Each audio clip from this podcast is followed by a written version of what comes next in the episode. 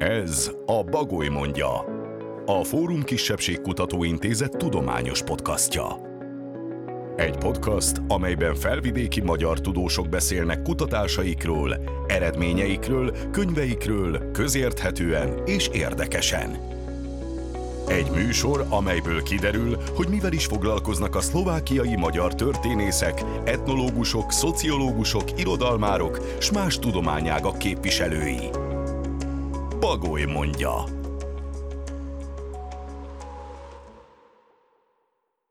Köszöntöm a Fórum Kisebbségkutató Intézet podcast stúdiójában Eljuhász Ilonát, aki a Komáromi Etnológiai Központ tudományos munkatársa, etnológus. A mai beszélgetésünk címe az lehetne, hogy délszlovákiai emlékjelek. És azért kértelek fel téged erre a beszélgetésre, mert neked ez a szakterületed. Jó, kezdjük akkor a beszélgetést talán mindjárt azzal, hogy mik is tulajdonképpen ezek az emlékjelek, hogy jól gondolom-e, vagy jól sejtem-e, hogy ezek az emlékezés kultúra termékei. Igen, az emlékelek egyértelműen az emlékezés kultúra termékei, annak lényegében a tárgyi kifejezése, és hát az emlékeleket lényegében tágabb értelemben sok mindent ide sorolhatunk. Ide sorolhatjuk például a kápolnákat, de ide sorolhatunk például egy szétlőtt síremléket is amit a háború, amely a háború idején sérült meg, és ott vannak a golyónyomai. De ugyanúgy beletartoznak a, a kopjafák, szentek szobrai, ugye a szakrális kisemlékek, háborús emlékművek, és minden olyan objektum, ami valamire emlékeztet az a célja, hogy emlékeztessen valamire. Ez valahogy időben korlátozva van, hogy én nem tudom, az 1945-ig, vagy az 1955-ig, vagy a 19. században eh, létrejött emlékek, ezek számítanak emlékjeleknek, vagy pedig a, a 20. század második felében is jönnek létre olyan emlékjelek, amelyekkel te foglalkozol? Hát az emlékjelek állításának szokása ez, ez nagyon régi, és tulajdonképpen a, az emlékjelek közül a szakrális kisemlékek azok, amelyek legkorábban jelentek meg emlékelekként. Ugye valakinek a halálára a család egy keresztet állított a templom mellett, vagy az útszélén, vagy pedig valamilyen tragikus baleset történt, akkor, akkor annak az emlékére. Úgyhogy nagyon, nagyon sok olyan objektum található, amelyek kimondottan tragikus tragikus események emlékére készültek ezek az emlékjelek mindig meg vannak jelölve, hogy mikor készültek, tehát mikor történt az a tragikus esemény. Ezt a gyűjtés szempontjából kérdezem, hogy vannak-e jelöletlen emlékjelek, és ha igen, akkor azokat hogyan tudod időben elhelyezni? Hát vannak természetesen olyan emlékjelek, ahol nem amely nem jelzi az időt, nem tüntetik fel azt az időpontot, amikor állították, vagy ha fel is tüntették, lekopott, és sokszor nyomozni kell azután, hogy tulajdonképpen mi is volt a, az állítás oka. Például van egy emlékjel, egy Mária szobor gyermekével, Nyitra Ivánka mellett, amit egy érsekújvári hajadon állítatott az első világháborúban elesettek emlékére, de lényegében ez, erről az emlékelről nem derül ki, hogy ez háborús emlékel, és senki nem is gondolná, hogy ez háborús emlékel. Szakrális kisemlék, ami azzal a célral készült, hogy a, a valakinek a szakralitását, valakinek a, a valláshoz való mm, viszonyát, viszonyát kifejezze, és Például ezzel kapcsolatban véletlenül bukkantam rá egy adatra, hogy ezt az a bizonyos újvári hölgy állította, akit említettem egy, egy hajadon. És a, és a szobor nem árul, nem árul el semmit az állítóról és az állítatás állításokáról. És az időpontról? Az időpontról igen, csak az az időpont nem, nem mond sokat. Tehát ez Ott szakmai szempontból nem fontos, ugye? De fontos szakmai szempontból, csak úgy értem, hogy az arra járónak az a, az a dátum nem árul el sok mindent, mert az első világháború idején állítottak olyan jellegű emlékeleket is, ami nem kötődött a háborúhoz. Akkor még egyszer megkérdem, hogy te mondjuk a 20. századi emlékjeleket keresed, vagy kutatod, vagy pedig találtál olyanokat is, amik még a 19. századból származnak? Igen, természetesen főleg amelyek a szakrális kisemlékek kategóriájába tartozik, de én eleve az emlékeleket történetiségében kutatom, úgyhogy én igyekszem az előzményeket és a gyökereket is mindig felkutatni, egészen a máig, a jelenig és időben visszamenőlegesen. Szóval a történeti gyökereit is keresem, hogy, hogy tulajdonképpen egy adott objektum típus az, az mikor jelent meg, és, és egyáltalán melyek azok az emlékelek, amelyek legrégebben jelentek meg egy bizonyos kategóriában, de az nem biztos, hogy itt Dészlovákia területén található. Ezek a szakrális kisemlékek, ezek mindig a térben vannak, vagy pedig vannak épületeken belül is? Általában a térben, de vannak épületeken belül is, itt elsősorban a lurdi barlangok azok, amelyek bent a templomban találhatók, és a szakrális kisemlékek kategóriájába tartoznak. De leggyakrabban természetesen a, a templomok mellett állították ezeket különféle célokból. És mondjuk a, szempl- és mondjuk a templomokban található szobrok, egy piéta, vagy egy, egy Szűzmária szobor, az is szakrális emléknek számít? Az is szakrális emléknek számít, csak azt, azt nem sorolom be a kutatási területemben, mert az lényegében a templomhoz kötődik, és, és a legkisebb objektum, amit, amit kutatok, illetve kutatunk az etnológiai központ keretében, a kápolnáktól indulunk, mert határt kellett szabni, hogy tulajdonképpen honnan is kezdjük, és mi definiálható szakrális kisemlékként és emlékjelként. És akkor most földrajzilag mekkora területet tudsz felvállalni, vagy mekkora területet kutattál eddig, vagy mik még a terveid? Hát ez úgy történik, hogy ugye sokat utaztam korábban is, meg, meg most is utazok, és mivel a férjemmel együtt ugyanaz a szakmánk, ugyanaz a hivatásunk, mi útközben mindig betervezünk valamilyen milyen fotózást, mert nekem az a, az elképzelésem, én azt a, azt a az elvet követem, hogy lehetőleg térképezzük fel a Dészlovákia magyar lakta területein található emlékjeleket.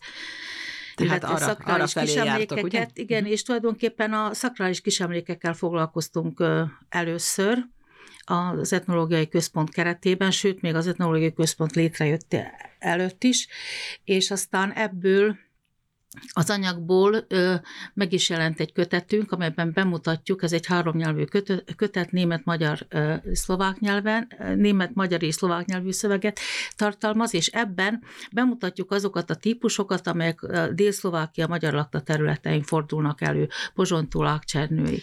Vannak Dél-Szlovákiának, Dél-Szlovákia magyar lakta területeinek, természetesen erre gondolok, olyan részei, ahol nagyon ritka, vagy pedig ahol nagyon gyakori a szakrális emlék. Tehát valahogy jellemzi-e, jellemzik-e valahogy ezek a emlékhelyek, ezek a műemlékeknek is lehet nevezni ezeket? Inkább nem? emlékjeleknek, emlékjelek. mert ezek közül nem mhm. mindegyik műemlék, mert például az útmenti halálhelyjelek, amit modern jelenségnek gondolnak sokan, azok ugye mm, esztétikai szempontból nem értékelhetőek és nem tekinthetők műemléknek, úgyhogy az etnológia egyik fontos alapelve, hogy nem csak az esztétikailag értékelhetőt kutatjuk és dokumentáljuk, hanem hanem minden megnyilvánulás, minden az emlékezett kultúra minden tárgyi megnyilvánulását, és sokszor egy, egy koszorút is, amit a hídra erősítenek, ugye, mert az egy halálhelyjel, azt a helyet jelöli, ahol egy tragikus közlekedési baleset történt. Éppen például. ezt akartam megkérdezni, mielőtt még egyszer visszatérnék arra, hogy Szlovák, Dél-Szlovákiának melyek a, a legtipikusabb területei, ha egyáltalán lehet erről beszélni, hogy nagyon sok keresztet látunk az utak mentén, ilyen újkori, legmodernebb kereszteket, pont ahogy céloztál rá, hogy autóbalesetek következményei. Ezeket is följegyzitek mindet? Igen, ezeket én már több mint húsz éve figyeltem, és fényképeztem, dokumentáltam, és erről meg is jelent egy önálló kötetem a de viszont úgy dolgoztam fel a témát, hogy belehelyeztem egy európai kontextusba, és különböző helyekről is hoztam példát, ugyanis egy olyan olyan emlékel típusról van szó, amely, amely nem is annyira modern, mint gondolnánk, hiszen mm, közlekedési baleset történt a lovakkal is, annak idején. Van például egy 17. századi emlékő Passau mellett, ahol le is képileg is megörökítik az eseményt, amikor Aló agyon taposta a, a gazdáját, a hajtót, és sok olyan kereszt is van, ami csak a helyi emlékezet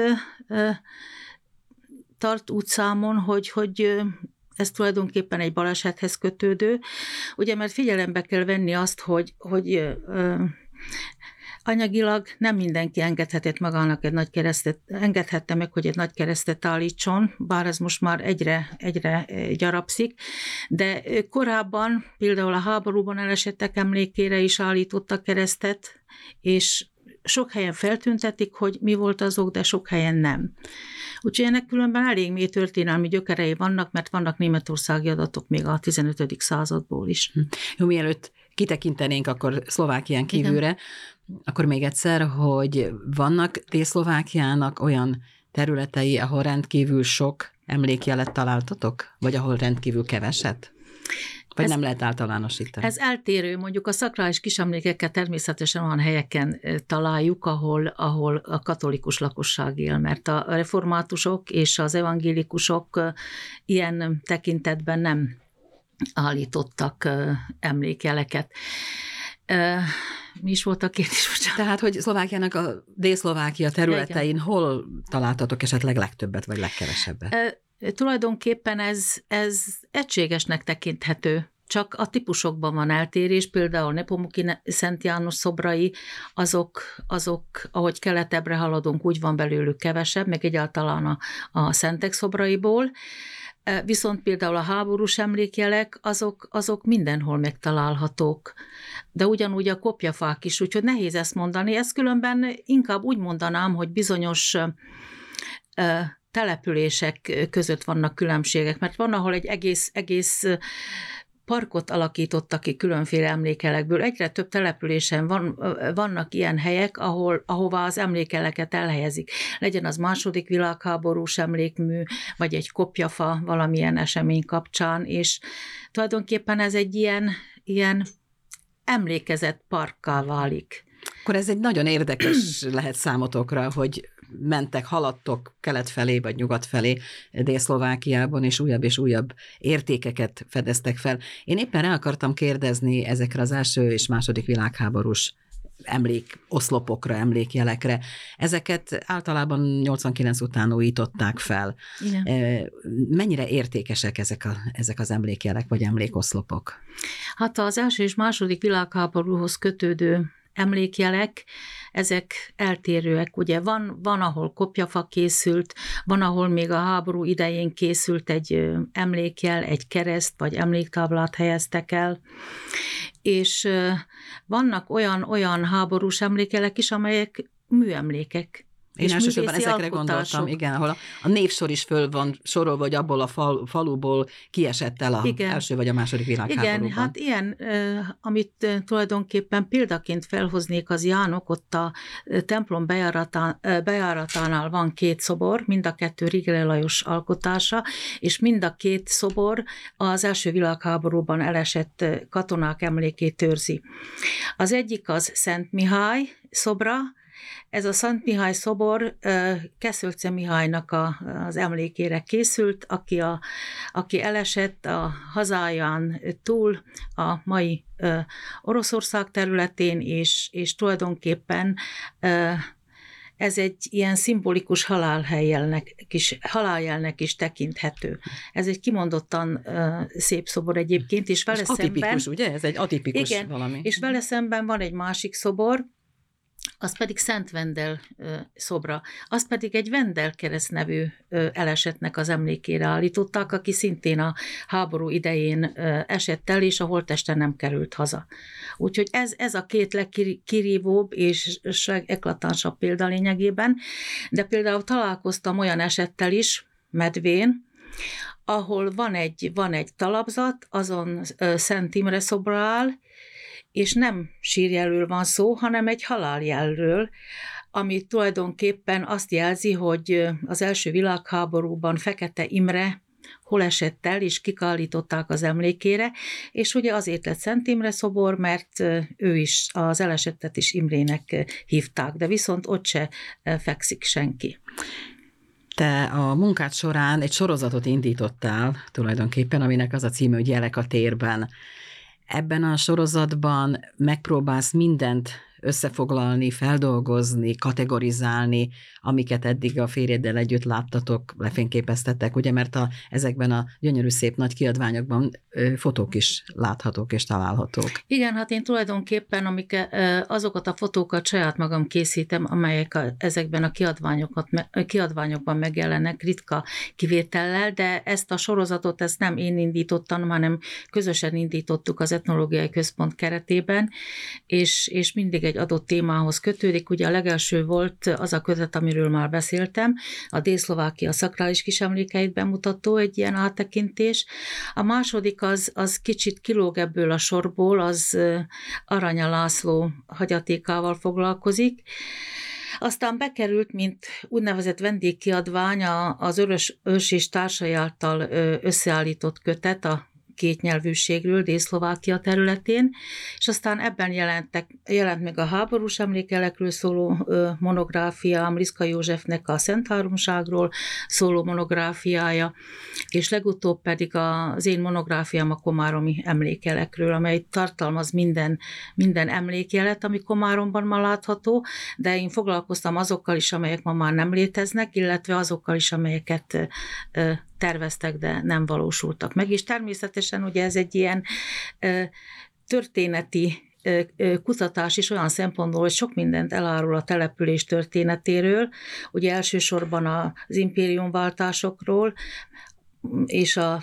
rendszerváltásról, rendszerváltásokról, mert ugye ezeket a, ezek az objektumok Dél-Szlovákiai területében Dél-Szlovákia területén elég sokat vándoroltak, ugye eltávolították őket, aztán megint visszakerültek, volt, amit ismét eltávolítottak, aztán az 1989-es rendszerváltás után lettek újra felállítva. Úgyhogy ezeknek egyes objektumoknak a sorsa sok mindent elárul a politikai helyzetről, és egy ilyen, Ezek ilyen árulnak el a legtöbbet. Történelmi igen. szemtanú lényegében. Igen, igen, igen.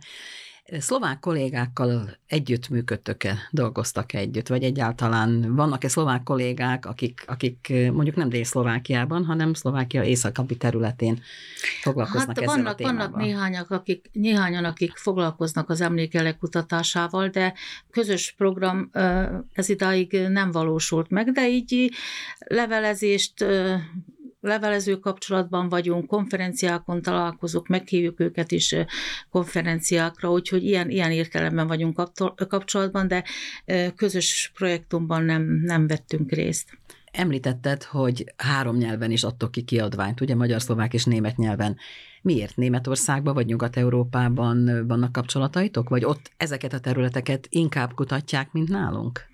Hát tulajdonképpen mi nyugat-európai példa alapján figyeltünk fel erre a témára. Igaz, hogy a férjem korábban foglalkozott a Szent Vendel kultusszal, de amikor részt vettünk ott egy konferencián 95-ben, akkor láttuk, hogy micsoda potenciál van ebben a témában, hogy, hogy milyen, és hogy milyen fontos dolog. Ők már profi módon dokumentálták, úgyhogy tulajdonképpen az ő adatlapjukat vettük át, kiegészítve, módosítva, úgy, ami tulajdonképpen a dészlovákiai viszonyoknak megfelel. És hát Részt vettünk több konferencián is német nyelvterületen. Létezik egy Kisemlékutatók Nemzetközi Konferenciája nevű rendezvény, amely két évenként került megrendezésre Németországban és Ausztriában, két évenként váltakozó helyszínnel, és aztán a rendszerváltás után először Tyeplán, Csehországban szervezték meg, a volt szocialista tábor területén, és aztán utána nálunk volt Komáromban, aztán jóval később Kassán, és most ismét mi fogjuk mi rendezzük, mégpedig Rozsnyón június 22-től 25-ig fog tartani, úgyhogy a már megismerkedtek Nyugat-Szlovákiával, Kelet-Szlovákiával is, úgyhogy úgy, most Közép-Szlovákia is ezek szerint, sorra kerül. Ezek szerint érdekli őket, az érdekli a nyugat-európai szakembereket, hogy nálunk milyen szakrális kis emlékek találhatók. Igen, igen, érdekli őket, és hát a mi előadásainkat, előadásainkat is mindig nagy érdeklős, érdeklődéssel hallgatják, mert azért vannak, vannak bizonyos eltérések Én a meg... emlékeleink és az ott előforduló emlékelek között. És hasonlatosságok? Hasonlatosságok is természetesen. Ami tulajdonképpen a legkirívóbb eset az a kopjafa esete, ugye ezek a díszesen kifaragott oszlopok, amelyek tulajdonképpen a mm, egykori protest, az egykori protestáns sírjelek formájára kerültek be az emlékjelek közé, és ezt fontosnak tartom elmondani, hogy Komáromban állítottak először ilyen, ilyen kopjafát emlékjelként, mégpedig a tábornak az emlékére, a művelődési 1977-ben szervezett művelődési tábor emlékére. Úgyhogy már nem, nem egy halotthoz kötődött, nem egy személyiséghez, hanem egy eseményhez. És aztán ez nagyon uh, hamar elterjedt, már a szocializmus időszakában is, ugye ezek a művelődési táborok befejező szakaszaként a kopjafállítás az elmaradhatatlan volt, és aztán a 89-es rendszerváltás után pedig tömegesen jelentek meg. Úgyhogy én a kopjafákat magyar nemzeti szimbólumnak tekintem, és hogyha figyelembe veszük, hogy a világ valamennyi táján előfordulnak, akkor, akkor tényleg szóval mindenképpen a magyar nemzeti szimbólumok kategóriájába tartozik. Mert például, és ami érdekes, és szeretném megemlíteni, a Zsolnán is áll például kopjafa, egy szepsiből elszármazott, elszármazott férfi kérte meg az ottani fafaragót, hogy faragjon egy kopjafát, hogy ez emlékeztetni fogja őt a, a szülővárosára. De vannak Japánban, Rodostóban, Amerikában, Ausztráliában, nagyon-nagyon sok helyen előfordulnak már kopjafák emlékelként. Tulajdonképpen mindenhol, ahol magyarok élnek, ami Japánt illeti, ott egy japán házaspárnak tetszett meg nagyon a, a kopjafa, mint objektum, és egy ilyet készítettek a kislányuk, vagy kisfiúk, már pontosan nem emlékszem sírjára. És Erdélyben? Erdélyt nem említetted, pedig azt hiszem, hogy ott a, ott a temetőkben nagyon sok kopjafa van. Igen, hát tulajdonképpen ez a kopja felnevezés is, ez, ez Erdélyhez kötődik, és ott, ott sokkal díszesebb faragott fejfák voltak a temetőben, mint nálunk, de viszont voltak nálunk is az evangélikus és református temetőkben. Igaz, hogy nem annyira díszesek, de voltak, és ugyanúgy előfordultak ezek a faragott emlékoszlopok, kopjafák a, a magyarországi szlovákok sírjain is. Egy szlovák kolléga például ezt, ezzel jó néhány évtizeddel, évtizeddel ezelőtt foglalkozott. Múlt időben beszélsz róla, miért már nincsenek? Elsősorban Erdélyre gondolok. Nálunk a mi református temetőinkben már nem nagyon találni ilyet, ugye? Vagy Erdély, igen? Erdélyben vannak még mindig, sőt, sőt 89 után egy ilyen revival jelenséget figyelhetünk meg, ugyanúgy, mint, mint Magyarországon, vagy nálunk is, emlékjelekként jelennek meg a köztereken, vagy, vagy különböző helyeken. Úgy, Március 15-e koszorúzás alkalmával, vagy Igen, vagy igen, máskor, pontosan, ugye? és különféle alkalmakból állítják ezeket, és tulajdonképpen az emlékezett kultúra egyik nagyon fontos objektumává vált. Említettük Erdélyt, említettük Dél-Szlovákiát, de mi van a többi magyar lakta területekkel, például Szlovéniával, Horvátországgal, Szerbiával? Ott is szokásos, vagy ott is vannak akár kopjafák, akár másfajta magyar emlékjelek? Találkoztál ezekkel? Természetesen ott is, ott is nagyon sok emlékjelet állítottak, viszont ott kopjafát csak a rendszerváltás után.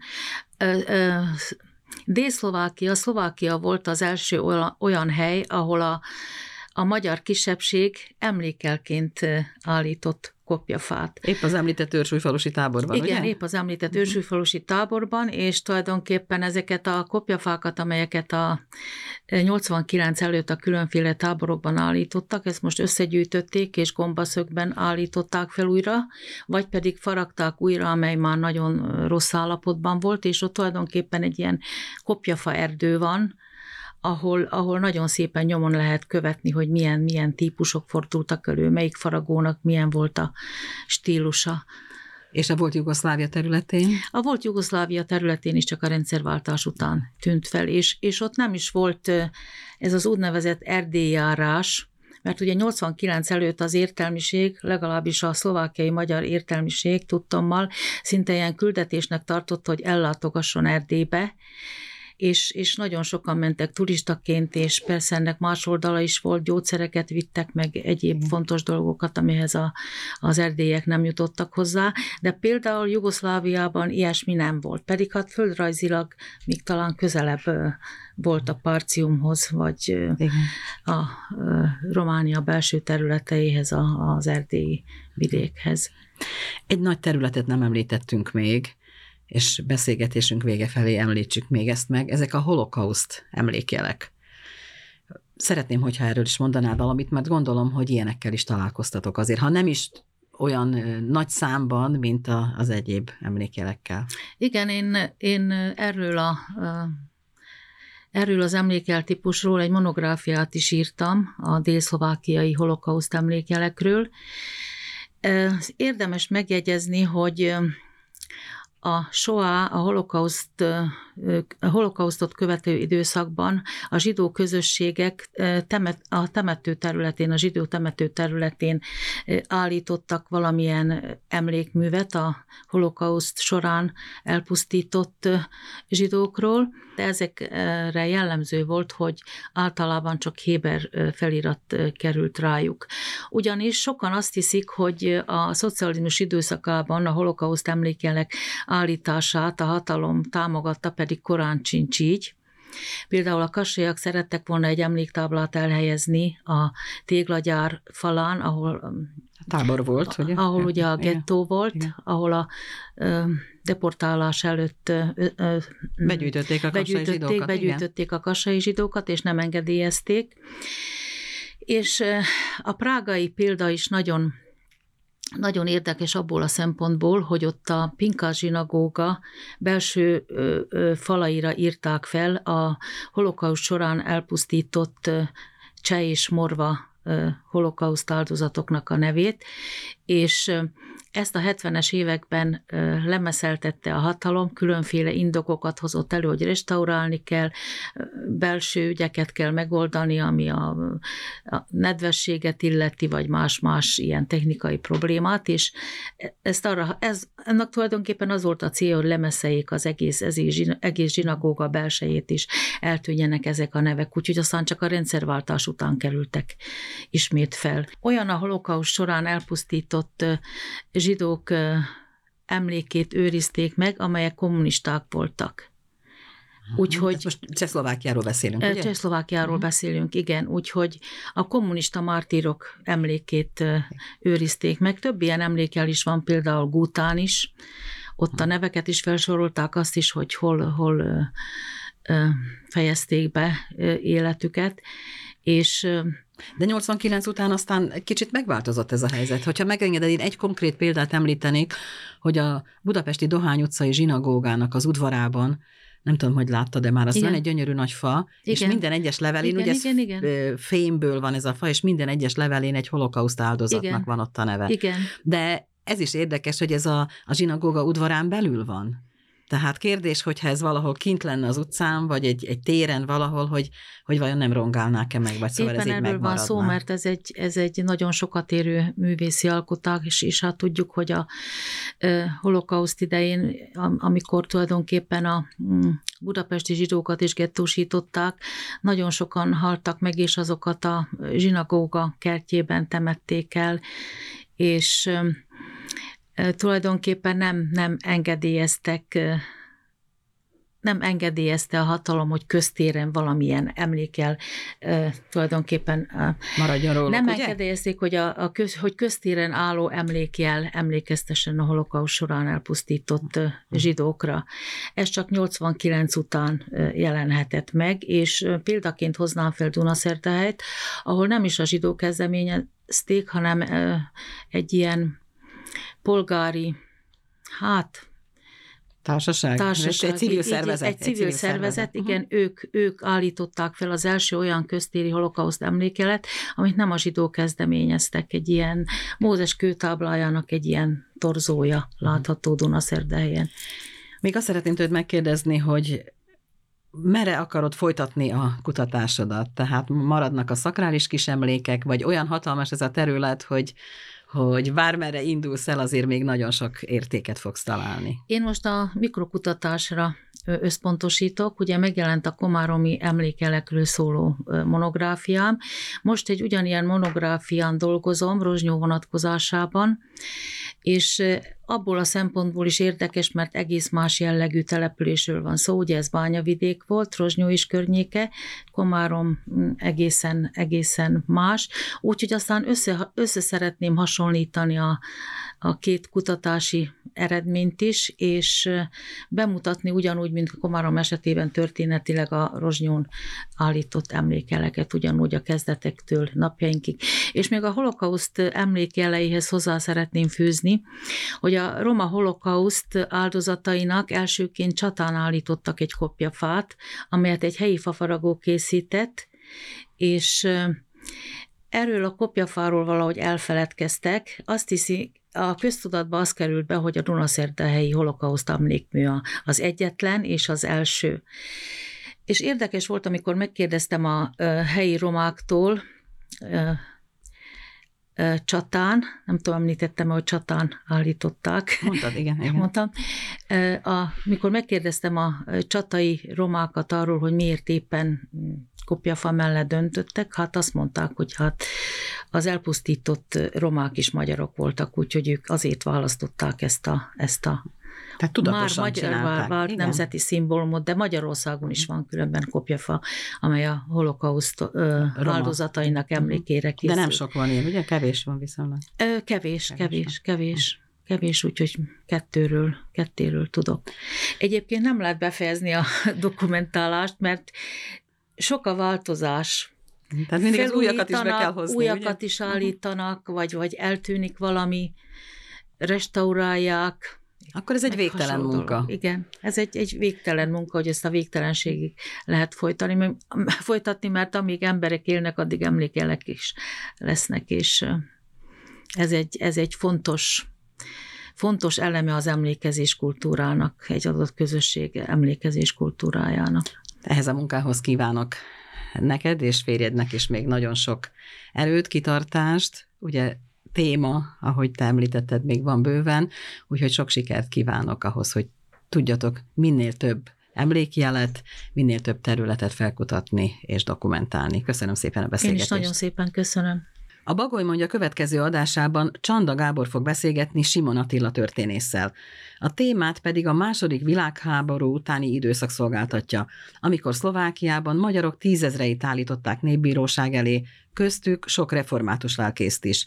Ha érdekli önöket, milyen vádakat fogalmaztak meg a református papok ellen, és hogyan végződtek ezek a perek, hallgassák meg a Bagoly mondja következő adását két hét múlva is.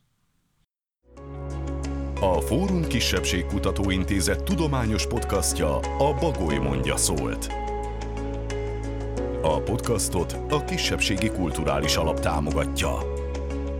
A következő részt két hét múlva hallhatják az Apple, a Google, a Spotify alkalmazásán, illetve a Fórum Intézet podcast oldalán.